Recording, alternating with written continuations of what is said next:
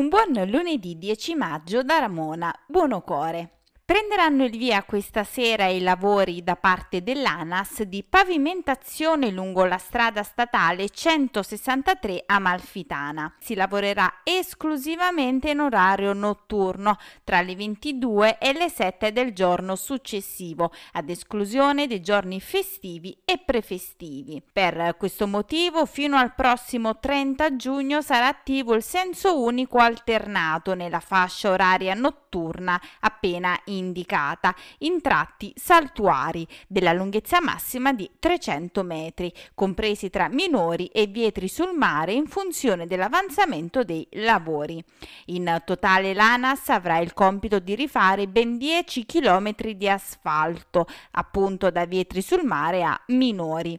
L'intervento sarà eseguito in orario notturno per attenuare al minimo i disagi per gli automobilisti in vista della stagione turistica.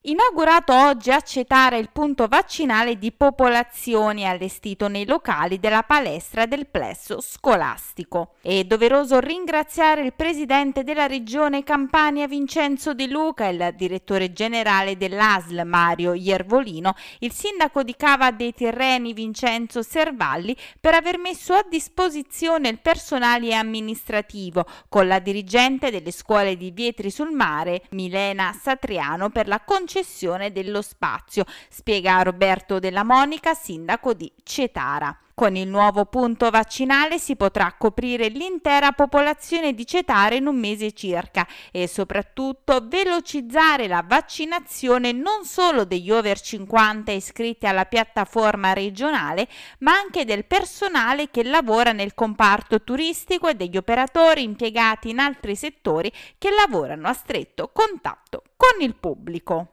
Lo scorso quattro maggio la presidenza nazionale dell'Associazione Nazionale Carabinieri ha determinato la costituzione di una sezione dell'Associazione Nazionale Carabinieri nel comune di Maiori. Questa organizzazione, senza scopi di lucro e apolitica, avrà come giurisdizione di riferimento quella dei comuni della costiera amalfitana.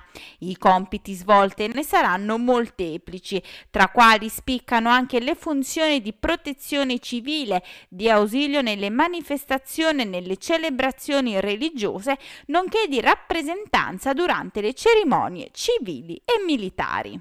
La flotta Alicost è pronta a partire per i nuovi collegamenti estivi. Nel fine settimana appena trascorso è rimasto operativo il collegamento da Salerno e Amalfi all'isola di Capri, che continuerà oggi non stop con aumento graduale delle corse fino a rientrare a pieno regime. A giugno già ufficiali il ripristino dei collegamenti con l'isola di Ischia e l'arcipelago delle Eolie. Per ulteriori informazioni, orari e contatti è possibile visitare il sito w w w punto alicost punto com. Questa era l'ultima notizia, l'appuntamento con le news locali torna puntuale domani. Io vi ricordo che è possibile ascoltare il radiogiornale di Amalfi Notizie su Divina F M alle undici e quarantacinque con replica alle dodici e quarantacinque e sui canali di Amalfi Notizie, Google Podcast, Apple Podcast e Spotify.